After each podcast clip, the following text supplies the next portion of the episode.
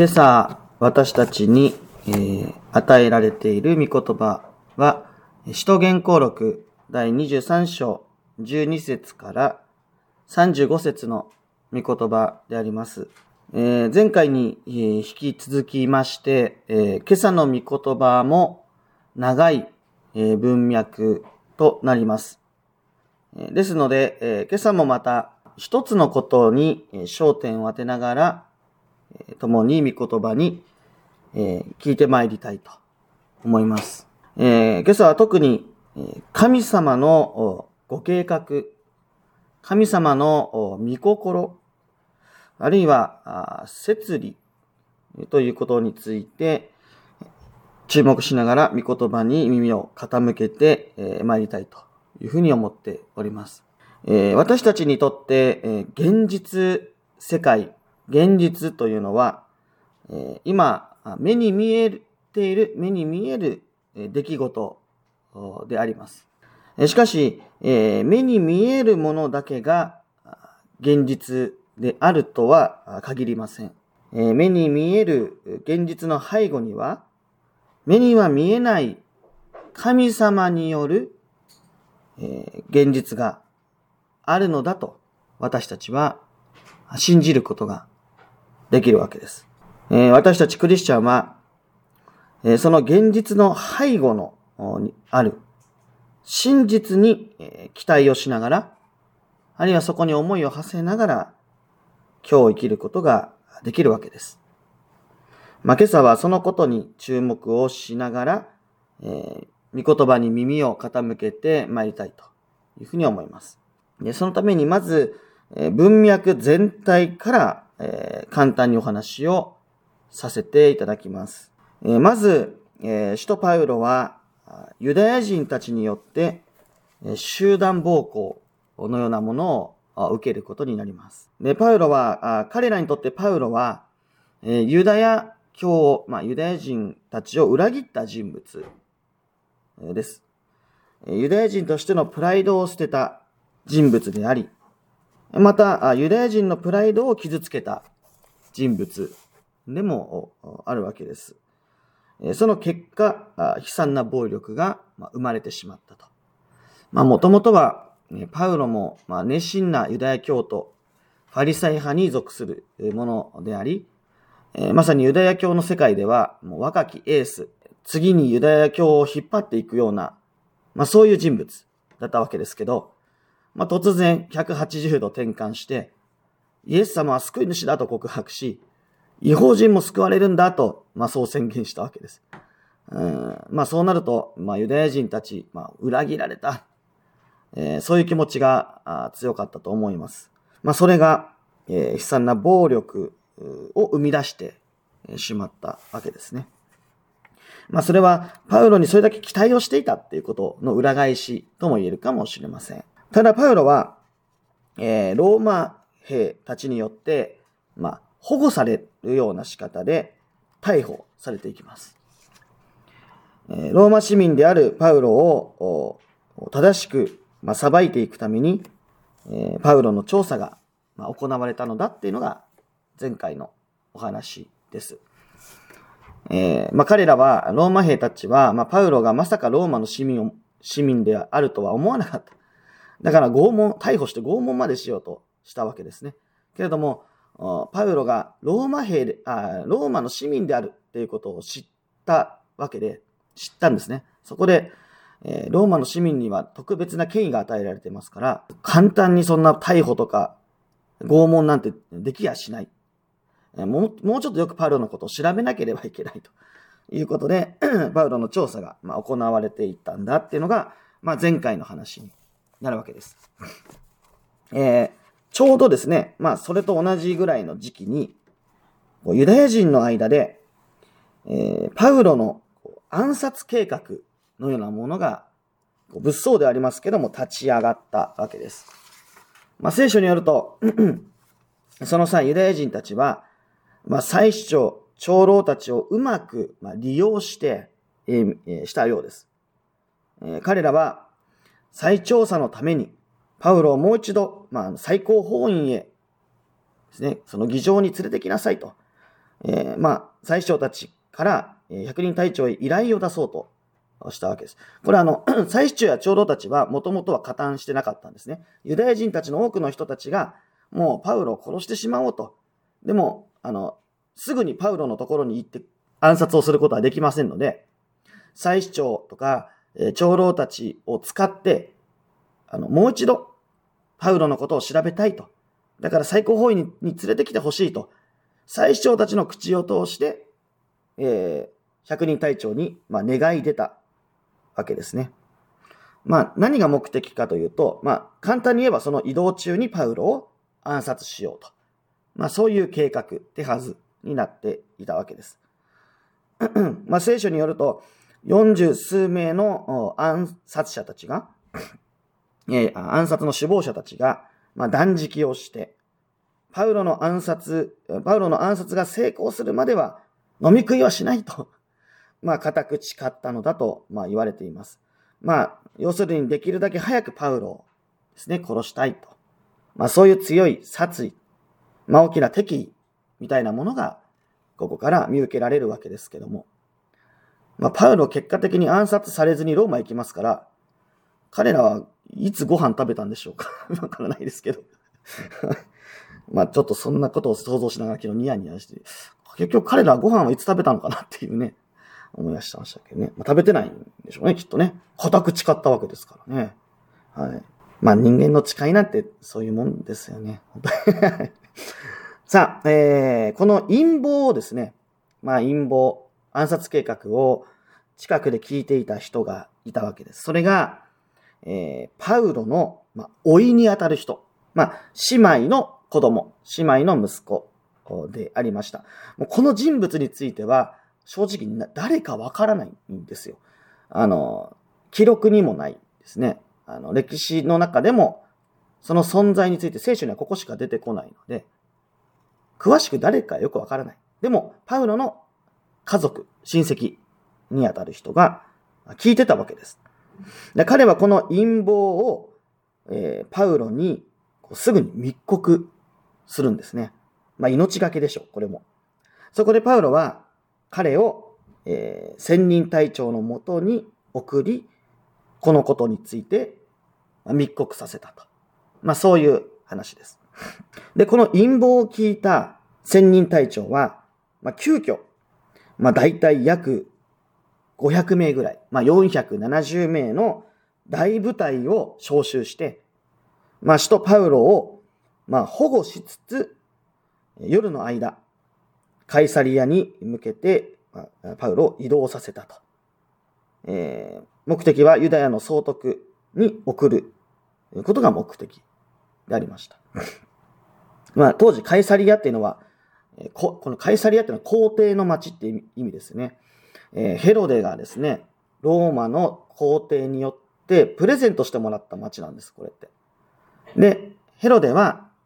え感謝を込めてこの町を、まあ、皇帝の町カイサリアという名前をつけて、えー、まあそこは非常に、あの、なんていうか、ローマ兵の駐屯地のような、まあそういう場所になったわけですね。まあ当時は、えー、ユダヤの総督にあたる人が、このカイサリアに住んでいたと。だから千人隊長はですね、パウロを保護しながら、え、カイサリアにいるユダヤ総督のもとに、まあ彼を送った、移送したということが、まあ、書かれているわけです。まあ非常に物々しいというか、470名の人を夜に移動させるっていうね、それぐらいのことをした。まあでも、パウロを殺すまでは飲み食いしないような人たちが40人もいたら、まあ大変な暴動に なるだろうと、おそらく千人隊長は、まあ予測したんだと思います。あとは、えー、まあ400、500人ぐらいの兵隊を動かすことで、何もすんなよと。まあそういう脅しの聞いたことも、ここには込められているのではないかと思うんですが、まあ、あの、非常にこう、大きな過保護の中で、パウロはカイサリアに行くことになったわけですね。で今朝の御言葉はおおむね、まあ、ここまでとなります。まあ、実際には、あの、総督とのやりとりもありますけれども、まあ、中心となる出来事はここまでです。で、聖書に記されている、ん、千人隊長の手紙がとても印象的なんですね。で、こういうこと書いてます。26節ですけども、えー、クラウディウス・リシアが総督フェリクス閣下にご挨拶申し上げます。この者がユダヤ人に捕らえられ、殺されようとしていたのを私は兵士たちを率いて救い出しました。ローマ帝国の市民権を持つ者であることが分かったからです。そして告発されている理由を知ろうとして最高法院に連行しました。ところが彼が告発されているのはユダヤ人の立法に関する問題であって、死刑や 投獄に相当する理由はないことが分かりました。しかしこの者に対する陰謀があるという報告を受けましたので、直ちに閣下のもとにご送いたします。告発、告発人、え告発人たちは、には、この者に関する件を閣下に訴え、訴え出るようにと命じておきました。えー、皆さんはですね、まあ、これを読んでどういうことをこう思われたでしょうかね。まあ、パウロの命を気にかけた。まあ、そういう優しい内容の手紙でしょうか。まあ、確かに、まあ、聖書学者の中には、この箇所は、ローマ帝国がキリスト教会に対して、実は友好的だったんだという、まあ、その証拠の文書と考えている人もいるわけです。あの、ローマにも教会があって、で、その教会がこう徐々に成長していく、えー、中で、過程で、まあ、ローマの人たちにちょっと反感を買い始めるというか、まあ、少し、こう、迫害が始まっていくというか、それ、その時期に書かれたのがこの使徒言行録なんですね。ですから、こういうことを書くことで、まあ実は、ローマ帝国というのはもともと、キリスト教会に対して友好的だったんだ。まあ、そういうアピールをしたんではないか。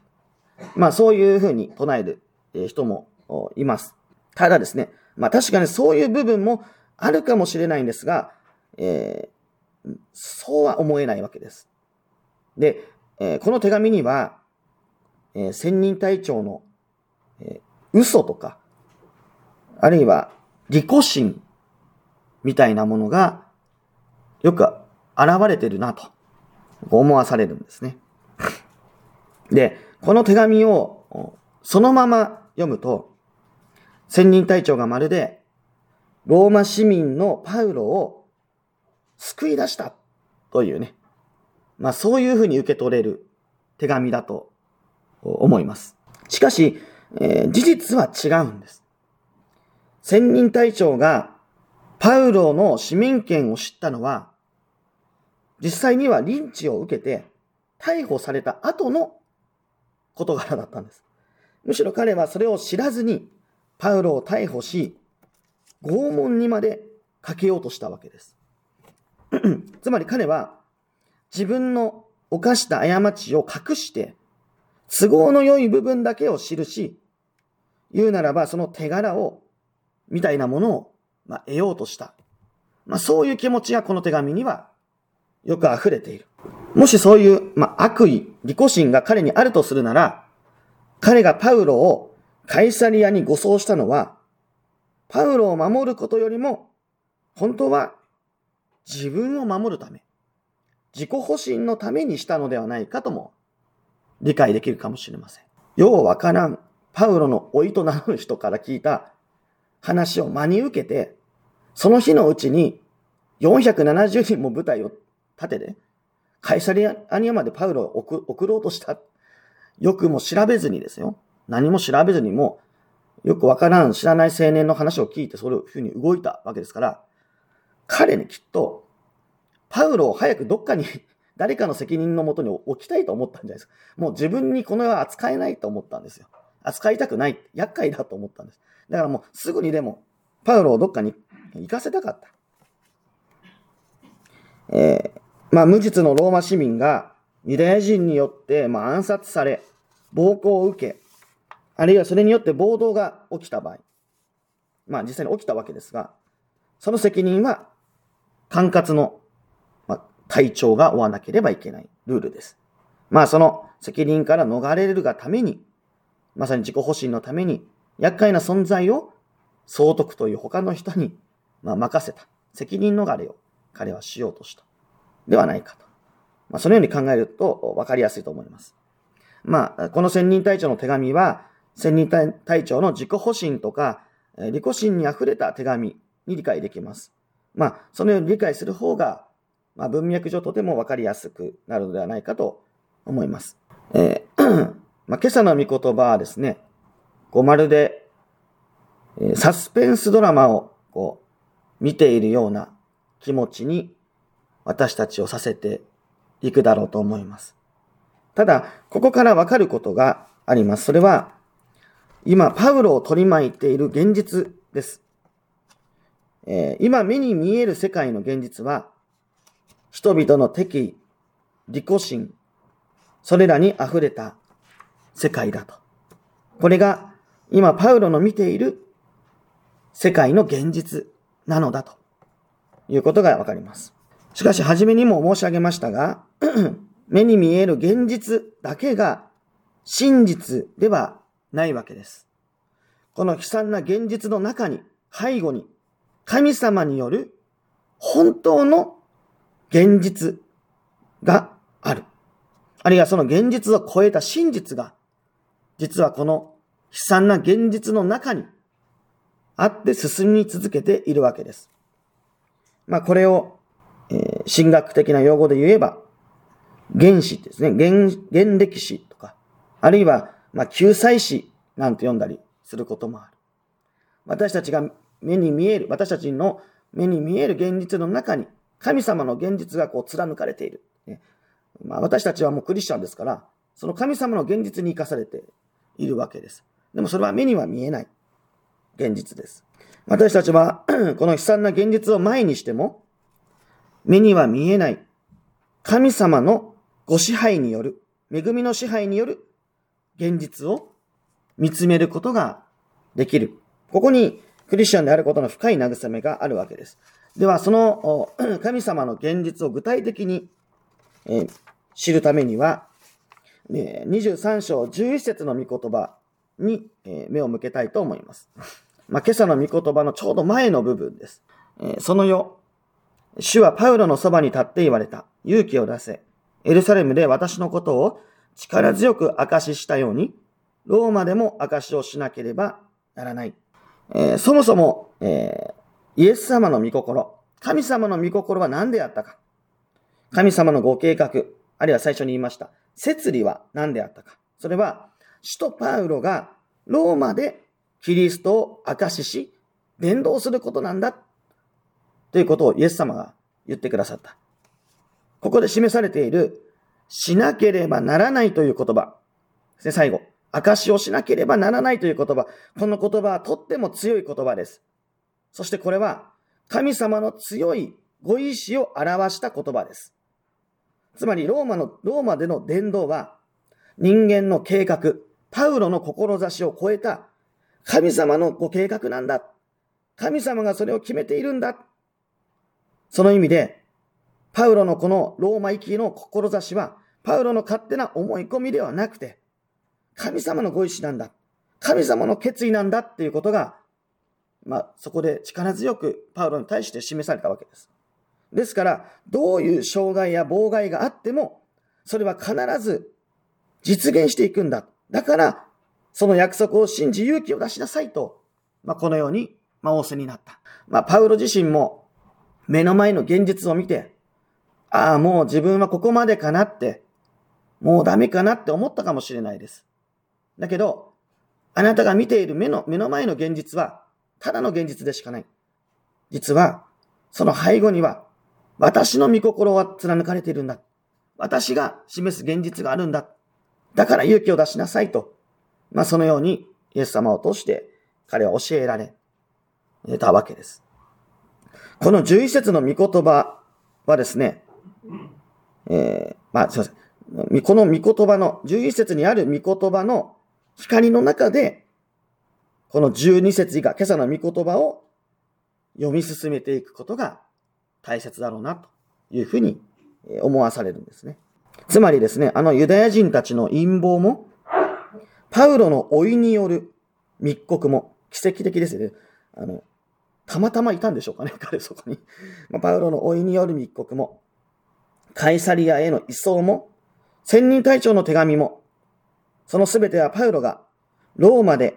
キリストを証ししなければいけないという主の決意、御心、ご計画、設理の中で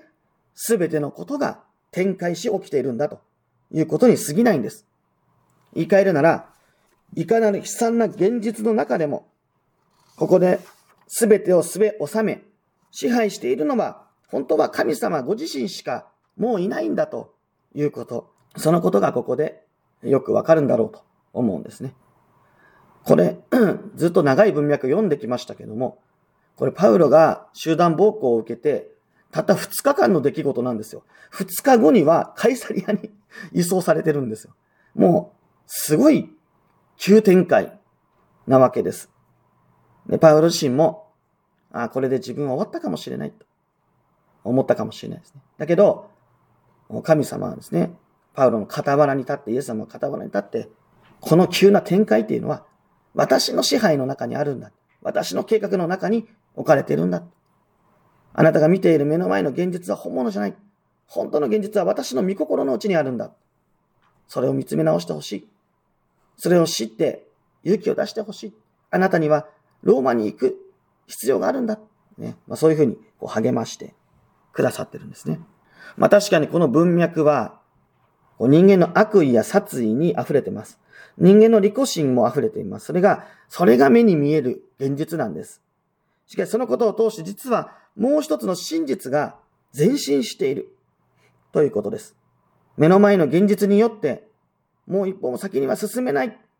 まあそう思わずにはいられない。そういう現実のな、現実の中で、しかしその全てのことが神様の御手の中にすでに置かれている。神様のご支配の中に全てが収まっている。ユダヤ人の陰謀から救われたことも、カイサリアに移送されたことも、それはもはやパウロにとっては、神様の御手の中にあって、大きな一歩なんです。苦難とか悲しみがあるとですね、そこで立ち止まってしまっている。すべてがもうそこでこう終わってしまっているような、そんな気持ちをがしてしまう。周りは動いてるけども、自分だけこう止まってしまっているような、まあそういう経験があるかもしれないです。だけどそれは目に見える現実だけの世界です。神様の御心の中にあっては、私たちはもうすでに一歩進んでるんです。考えてみれば、主イエス・キリストの極難もまたこれと同じです。主イエス・キリストは、ユダヤ人の思惑、弟子たちの裏切り、総督の利己心によって十字架にかけられたわけです。しかし、その十字架の宮座こそが、私たちのための救いと恵みの宮座に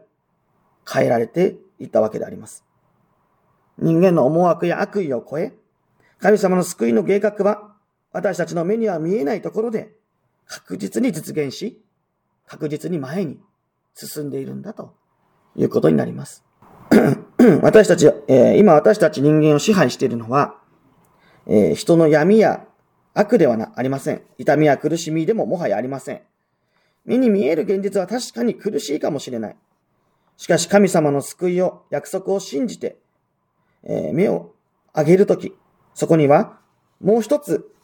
恵みに溢れた神様の宮座を見つめることができるのではないでしょうか。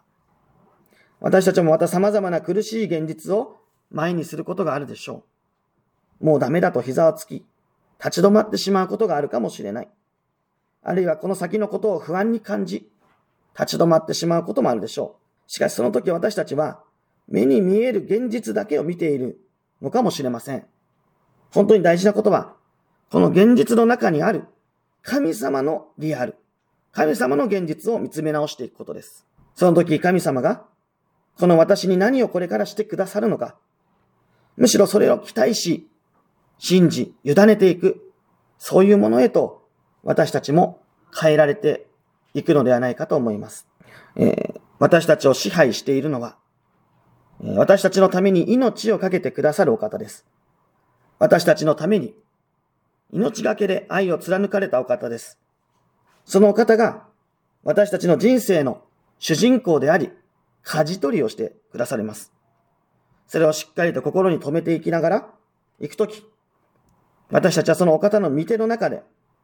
そのご支配の中で、神様の作られる誠の現実を期待して見つめることが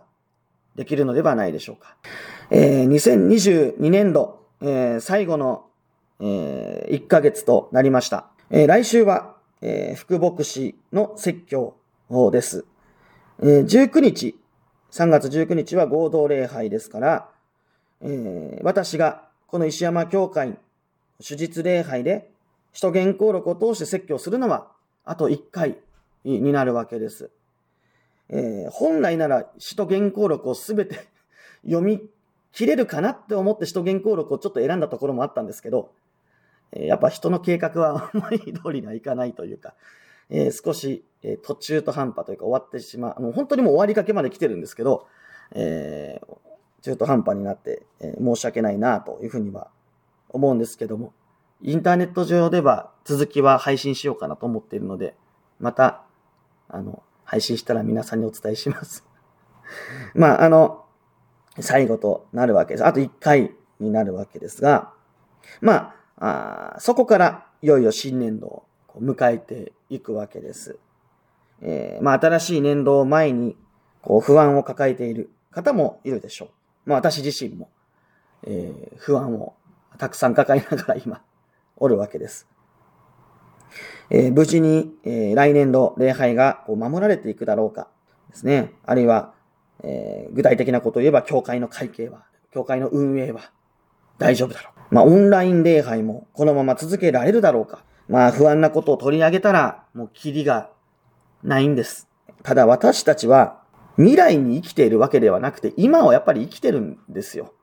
未来なんて何が起こるかわからないわけです。未来ですから。未だ来てないものものですからね。何が起こるかわからないんです。今、隣で一緒に礼拝している人が、来週、隣にいないかもしれない。そういう現実ですよ。わからない。定かではない。推測できない。そういう未来です。でも私たちは未来に生きてないんですよ。今を生きてるんです。そして今私たちは神様のご支配の中に、その永遠のご支配の流れの中に私たちは生きている。目に見える現実を生きてるんじゃなくて、目には見えない神様の現実の中に生かされているわけです。目に見える現実は、あるいは不確かな未来は不安要素に溢れているかもしれない。けれど、この私たちのために命を捨てるほどに私たちを愛してくださるお方が、私たちの支配者であり、私たちのそばに立って語り続け、歩むべき道を指し示し続けてくださる。そして、今私たちは、この神様のご計画、神様の現実の流れの中に、え、生かされているんだ。ということを、改めて覚えたいわけです。目の前にどういう 苦難が待っていようと、あるいは苦難が陰の中に今私たちが置かれていようとですね、私たちのうちにはもう一つの違う、本当に恵みに溢れた、本当に愛に溢れた現実が神様によって作り上げられているということを覚え、またその現実の流れの中に今、私たちは本当はそこに生きてるんだっていうことを、もう一度心にこう止めながら歩んでいいんではないかというふうに思います。えー、まあ、これからの時代、本当に不安を、ね、不安なことはたくさんあると思います。えー、教会のこともそうだし、実生活においてもそうかもしれないですが、大事なことは、今この、今この瞬間この自分が神様の現実の中に生かされているっていうことを覚え、そしてその現実は永遠なる命の流れの中にあるんだということを覚えながら、その種の、救いの約束を信じて、えー、期待をして、希望を持って、えー、歩んでいただけたらというふうに、えー、願うものであります。はい。それでは一言お祈りを、下げます。天の神様、新しい御言葉の恵みに心から感謝します。私たちは決して強いものでありません。様々な場面で動揺し不安になります。また今、目に見える現実に恐れおののいたり、平安を失ってしまうこともあるでしょう。主どうか私たちの傍らに立って、日々御言葉を持って私たちを慰め、励まし、そして押し出してください。私たちを取り巻く、うん、現実が、たとえ闇に溢れたものであったとしても、あなたが示す本当の真実へと現実へと私たちの目を向けるものと、えー、私たちの目を向けさせてください。すべてのことを感謝し委ねて、この祈りを、主イエス・キリストの皆によって見舞いにお捧げいたします。アーメン。